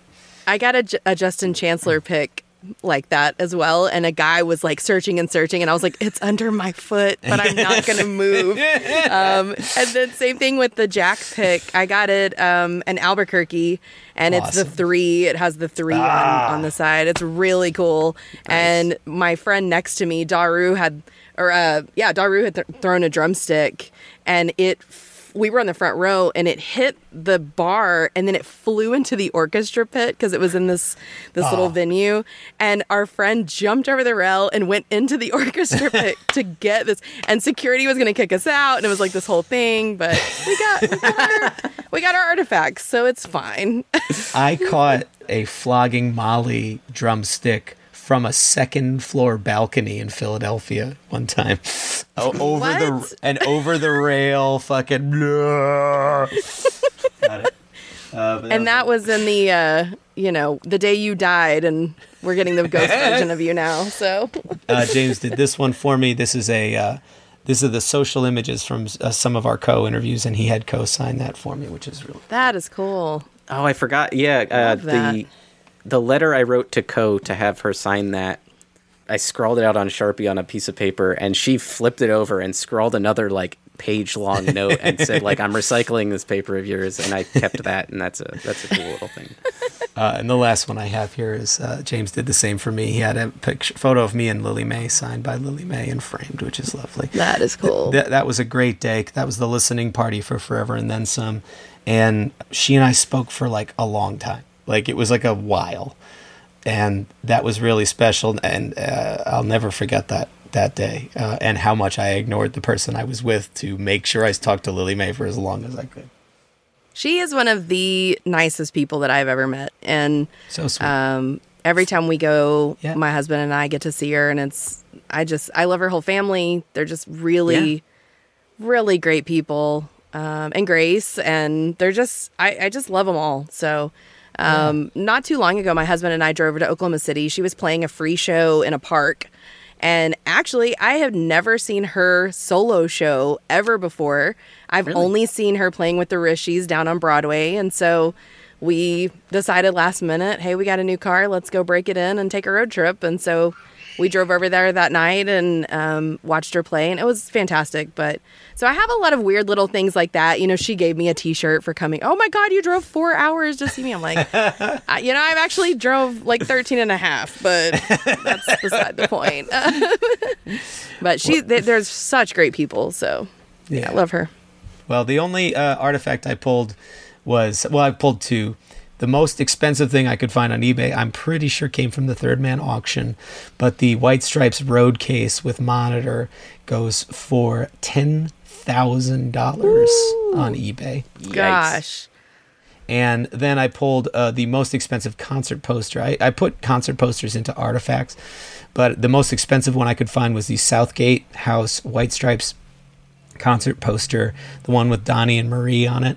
Mm-hmm. This poster print by Mafia was the concert at Southgate House Ballroom, Kentucky on 10th March 2001. It was a variant one, only 10 made, signed, and numbered. The rarest White Stripes poster and one of the earliest. The size is 11 by 7 by 22 inches. It has condition, and then he describes the condition issues. The asking price on that, $1,800 on eBay. Wow. But how much is that last uh, cooler from the Rolling Record store? I'm just wondering. You know. the last one. It's the last one. You better hurry and get it. This is the only. I, I have to find a place for this one. This is the Brendan one, but it's it's signed by the whole thing. Oh, whole that's band. cool. And I love this. I love this poster. It's great. It's so great. cool. But I have to find a place for it. But I'm kicking myself for not getting the Madison Square Garden show poster that Jack White did. Uh, Oh, that Mike got? that we that yeah that Mike got with the Empire State Building needle. That one is a really really cool one. However, I don't know where I'd hang it. because Yeah, it's huge. It's really big, It's really big. and uh, the decor of our house doesn't really jive with with that too much. um, my wife gets lets me get away with a lot uh, in terms of decorating, but um, you know, having a three foot by ten foot poster of Jack White, not ideal. So we will wrap up here with I did two uh, polls on the instruments of our social destruction. In the Third Man Record Collectors Group, I took a poll today. What's the most money you've paid for a Third Man collectible? And what was it? Did you feel good about the price at the time? And has your feeling changed since you bought it? Now, I'm not going to read the names because I, I'm realizing I did not include that I was going to read on the podcast, but I'll read a couple of these because they're pretty awesome. We have one that says uh, they spent $575 for the live in Las Vegas poster uh, that you had mentioned, Amy. Let's see. we That's have- pricey for a poster. And, Yes. And I think early on they were going, they were pretty high. And I wonder if that settled down, if there's any available now, because I'd kind of still be interested. Uh, Vito, I'm sure he'd be fine me say Vito Hicks, a friend Yeah. of the show. Vito uh, spent two hundred dollars on a little package that contained both a lightning bolt and an inverted lightning bolt copy of Blunderbuss. Yes, two very rare ones. Yeah, yeah. And he found the deal on Reddit. Uh, we have somebody here who paid a hundred. I assume from the UK, who paid hundred pounds for a Black Belles tricolor, which is very cool. The Stephen Colbert tricolor is the only one I think I truly want. That one's really Steven. cool. Yeah. Yeah. Uh, we have two hundred dollars here for a Icky Thump mono, but that's that's actually pretty reasonable for a Icky Thump That's- mono, honestly. Yeah. you got a steal. Yeah. Let's see who else. Oh, $250 for the nesting dolls. Is that how much they're going for? Oh my god. Yeah. Um, They're really cool, though. They're so yeah, they cool. are pretty neat. yeah, we have $200 on the scratch off print and uh, won the Philosopher's Prize. I don't know what that. Oh, I guess yeah. So that must have been they. Yeah, they played one of it. the prizes. Yeah, the Las Vegas. Yeah, Yeah. they played the scratch Yeah. off. We have some uh, someone who posted guitars here for a buck fifty each, which must be third man equipment. Um, I, I didn't really go into the third man hardware of it all because that's a whole other ball game. Uh, maybe we'll have Alex and Jordan talk to us about that again. And speaking of ball games, there's also the Warstic end of it. Yeah, that's true. Yeah, we have a thousand dollars here for the denial twist three inch. Thousand Wow. dollars It's a lot. It's a lot. So that's the Jack White specific one that he has to give you. So Yep. Yep. Uh, we have one person who's just in total s- summation about two grand on their collection, including uh, tries and a triple decker. Two hundred fifty dollars for the liquid filled record. that probably needs to be refilled at this point. Around a grand for a near complete Raconteurs stage set, which looks like it's from the Consolers of the Lonely uh, era, which is really, really, really fucking cool. And this person has posted a photo of it of him on the stage in the, his backyard, and it's really fucking awesome. What? You want to come to my Rax barbecue? We're doing it. Oh my god, that's awesome! That's like the Merv Griffin set in Seinfeld. Yes. Um, yes. But uh, somebody, it was possible recently. I think somebody in the collectors group was selling the go kart. The go karts from the video. Yeah. from the yeah, I, from the Steady She Goes Oh, video, right, and. I would have loved to have bought that if I had a place to display it. Same. I think that was most people in the group was just like, Yeah. I don't know where I'd put a go kart, but uh, really cool. I mean, every weekend, if you have the stage, like barbecue and Raconteurs karaoke Yep. every weekend. Yep, yep, yep. God, that is awesome. We have somebody who paid a quote crazy amount for the live in Mississippi, and it was worth every penny. We have um, we have somebody here who spent eight hundred and fifty on an Icky Thump mono. That's a lot. That's a spice. How much did they spend? Eight hundred and fifty. Ooh, yeah. Oh wait, I'm sorry.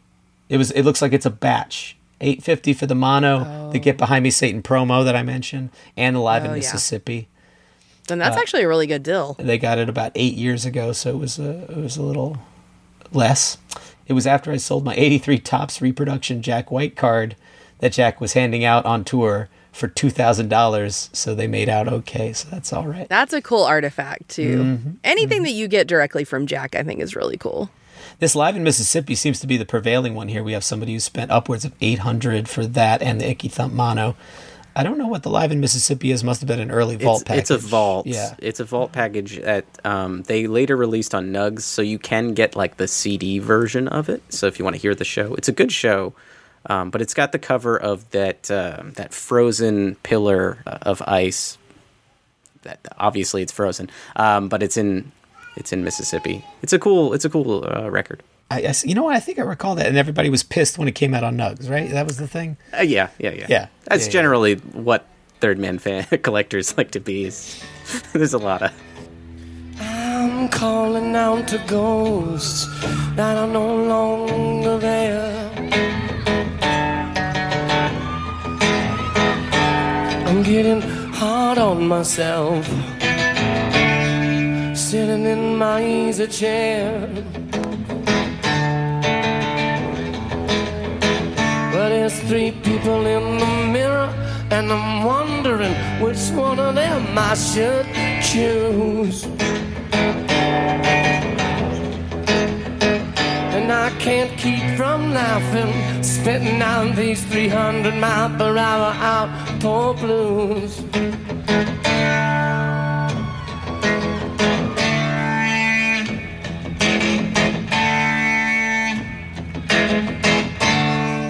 So, the last thing here is a, a second question I posed to our the instruments of our social destruction on Instagram. Do you consider yourself a Third Man Records collector? And I got a couple responses here.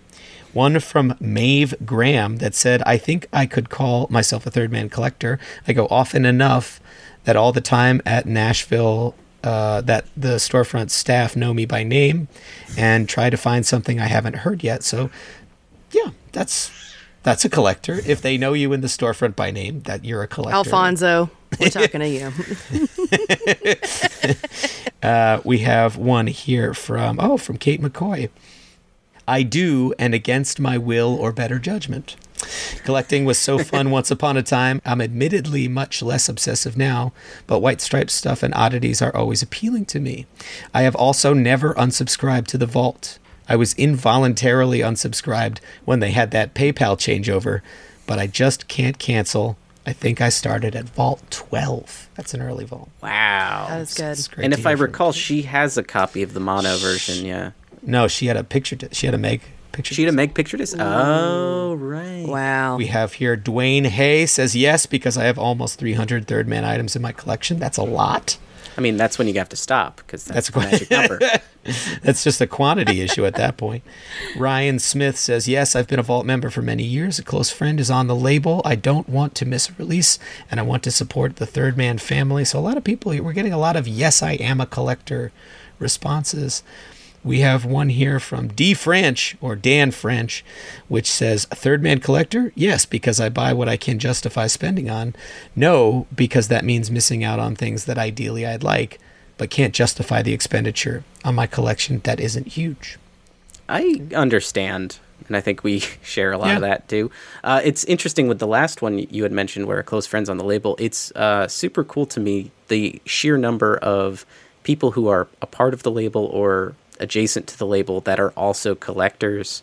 So people who are involved with the product are, are just as likely to be collecting it. I mean, you have Blackwell, obviously, and then Right. you know Eric von Munz is in the collectors group, and he made White Stripes show posters. That, that you know, it's like it's really cool to see the line get blurred a little bit there. Yeah. That Von Munz poster that he made that looks like a record with like the date and the showtime on Mm-hmm. Yeah. it. Y'all know what I'm talking about? I do. I always wanted that. I thought that was like the coolest thing because it's like the it's like the perfect marriage of like the things I love. Like, oh my god, it's a vinyl and a show poster. What? Didn't he do a laser cut version too, where he cut into the uh, a vinyl that has the Yeah. yeah? ugh, it's neat. Anyway, I think so. And then and then he was like, wasn't he like making shirts or something at like Mm-hmm. one of the events? He was like, you could make it screen print a shirt for you right there on the spot. So yeah. awesome. he's he's a cool guy. Yeah. Uh, Shane Devon says, I think I consider myself more of a white stripes collector. So that's interesting because most of the items I found in the high price points were white stripes items. My main collection is first pressings of White Stripes singles.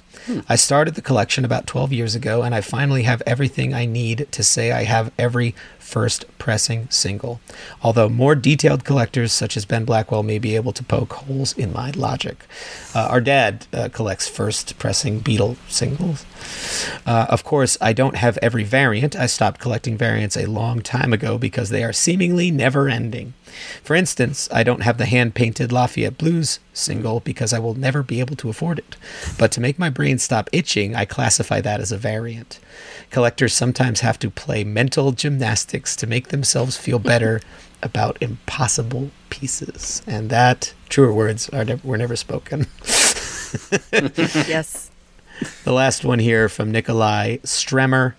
I am based in Germany and I'm totally obsessed with Third Man Records. I am a Vault member and have to collect every little shit they are bringing out. Kind regards.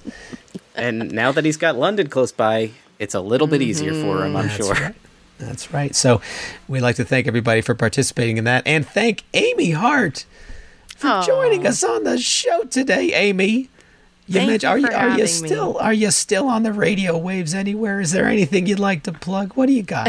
Anything? You- are you teaching the children these days? You want to plug I am the teaching children? the young minds of America and uh, molding them. So yeah, I'm I broadcast out of Amarillo. I, I work for Amarillo College, and we're gonna have Vinylthon, and it's you know we're still we we have turntables in the studio. I still make radio fun for for all of my students, and I just love them, and they blow me away every day. So if you have a chance to listen, you want to check it out, it's kacvfm.org.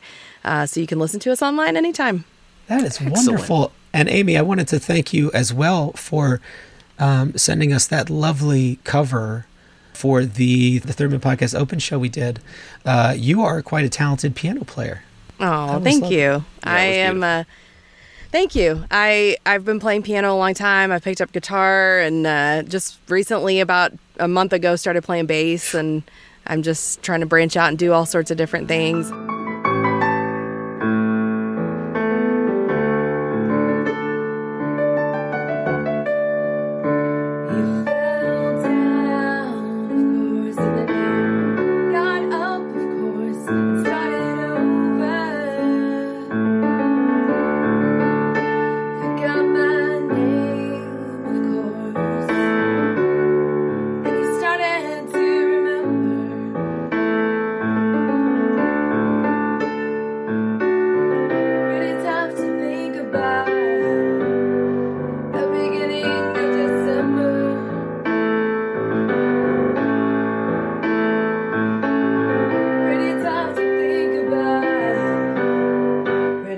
To think about.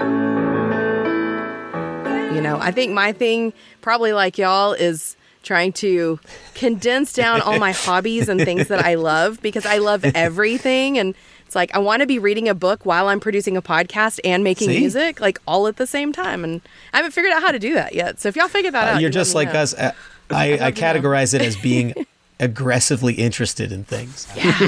it's it's overwhelming at times. I'm like, why do I have to love everything?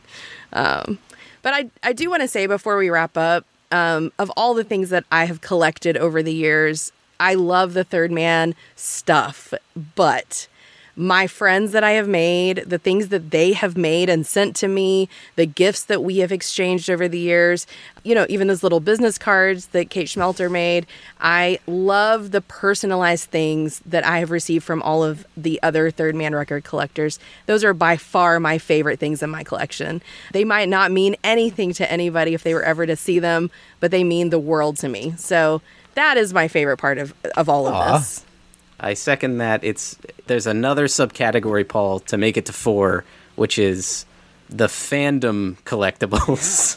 Yes, which does 100%. exist. James makes me And, uh, books of the different shows we've seen over the years, custom books with photos of us, Oh my god, that's so with cool. photos of us at the shows. Um, Oh my gosh, that is amazing. Look at that. Those are so uh, great. Yeah, and it's, oh my gosh, I need to do that. they're so. that is the coolest so idea. these things mean more to me than any record I own. I mean, it's just, it's awesome. So, and that's what Literally priceless. And you, know, what I like to do? Yeah. I'm so sorry, Mr. Jack White. And your fiber. I apologize also to your fiber optic Jesus. Um, I like to take video and photos at shows, and I like to then make those into a YouTube, basically mini movie that I can keep on, along with the pictures from the shows that I take as a memory of this show to keep with me forever. Now, I know Jack doesn't like that. and I know it can be annoying to some, especially when you have your your what do you call them, your iPad directors in the uh, audience. But I try and be discreet and respectful to people's field of vision. I hold it right here like this, like a fucking maniac. But to me, that's part of how I participate and enjoy the show. So that I also collect those and collect those memories from those concerts because that I'll just say to anybody who is like Paul in that regard, which I, I, I also dabble, but you know, as long as your screen brightness is turned all the way down, doesn't bother me. I know it's different for everybody, and I am always respectful to. Ja- I was one of those few people who was shaming Mike when he was doing it at the Jack Show. If they're going to ask me specifically not to do it, then I'm not going to do it. But I like to do that, and that's how I enjoy the show. Anyway. Typically, my my husband and I we like to take a picture right before the event, so it's like us, maybe the stage behind us, and I kind of leave it at that. I try not to get video, you know, but if if they ask, Yeah, I'm not. if they ask. Mm-hmm. to. I'm a I'm a rule follower through and through. I am not going to be the person that breaks open the Yondr pouch to get my phone out, um, and I'm not going to sneak in a second phone or anything like crazy like that. But um, the old point and shoot coming back out, you know. But I uh, I I like to have a picture of what the stage looked like and the Yeah. lighting. So I like a picture and then a picture of my husband and I, and that's I'm pretty good with that. Um, but when they're like, you can't even take one, I'm like, oh, it's like I hate it so bad. So I get that. I mean, when Lalo asks you so Yeah, nicely, yeah. then how can how can you say no to that man? He's such a delightful man. Well, this has been uh, uh, way more fun than uh, any show that was put together in the span of 24 hours ever had a right to be. Uh, I had such a blast, Amy. Thank you so much for joining us. Uh, we have a, a tradition on the show where we uh, we sign off with where we're looking for a home. So until next episode, I will be looking for a home uh, taking a photo with uh, beloved friends and family in front of the stage at a concert before it starts. And I will be looking for a home. I guess waiting in line at the rolling record store. Amy, where will you be looking for a home? I will be looking for a home, finding that Las Vegas Gotta poster, y'all. There I'm on go. the hunt Gotta now. scratch it. It's in Scratch that my bones. Gotta scratch it. All right, bye everybody. You know why so few of them were made? It's because what what happens in Las Vegas stays. Ah, didn't James said the want- they thing from the too many of those commercial that out. they do.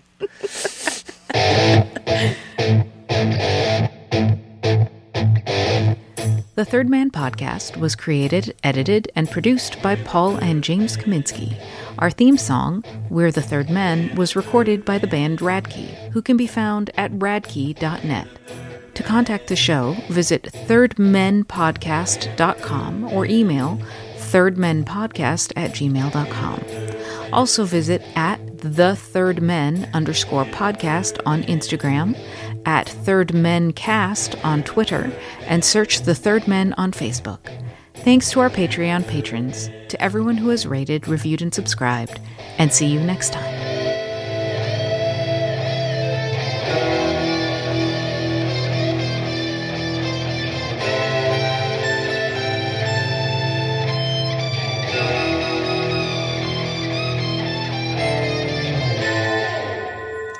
Somebody who did not like my question and inverted it. Did I lose you again? James, can you hear me? James, Okay, I can't hear you. James, we can hear you. We can hear you. we got you. Okay, Let's my pretend like we back. have no. Okay. Let's pretend like we have no audio, even though we do. Hey everybody, Paul here with a quick message for you.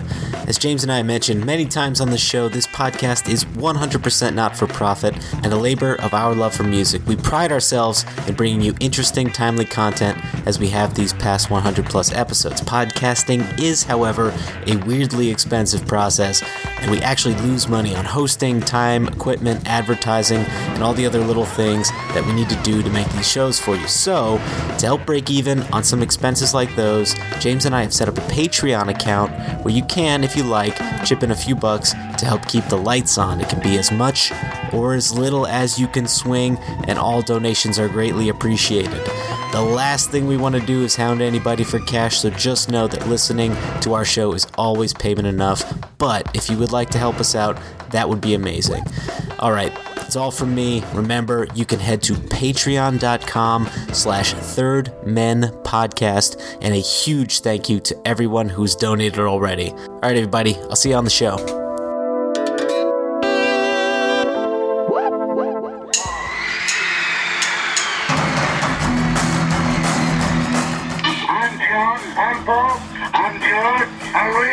And I'm Wayne Kaminsky. You are all invited to join us on a magical mystery trip through the lives of the Beatles every week on the Yesterday and Today podcast.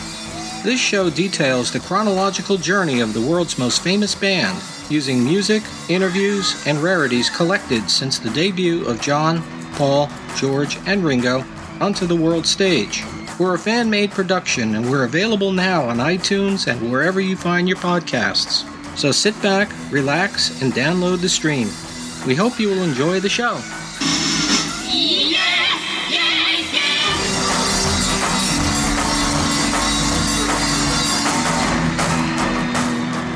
Treasures. I'm gonna divulge. Sure. I'm gonna boost my gain so that my my destroyed voice comes through a little clearer. This is just gonna sound like a really really sultry episode. It's fine. It's your Tom Waits period.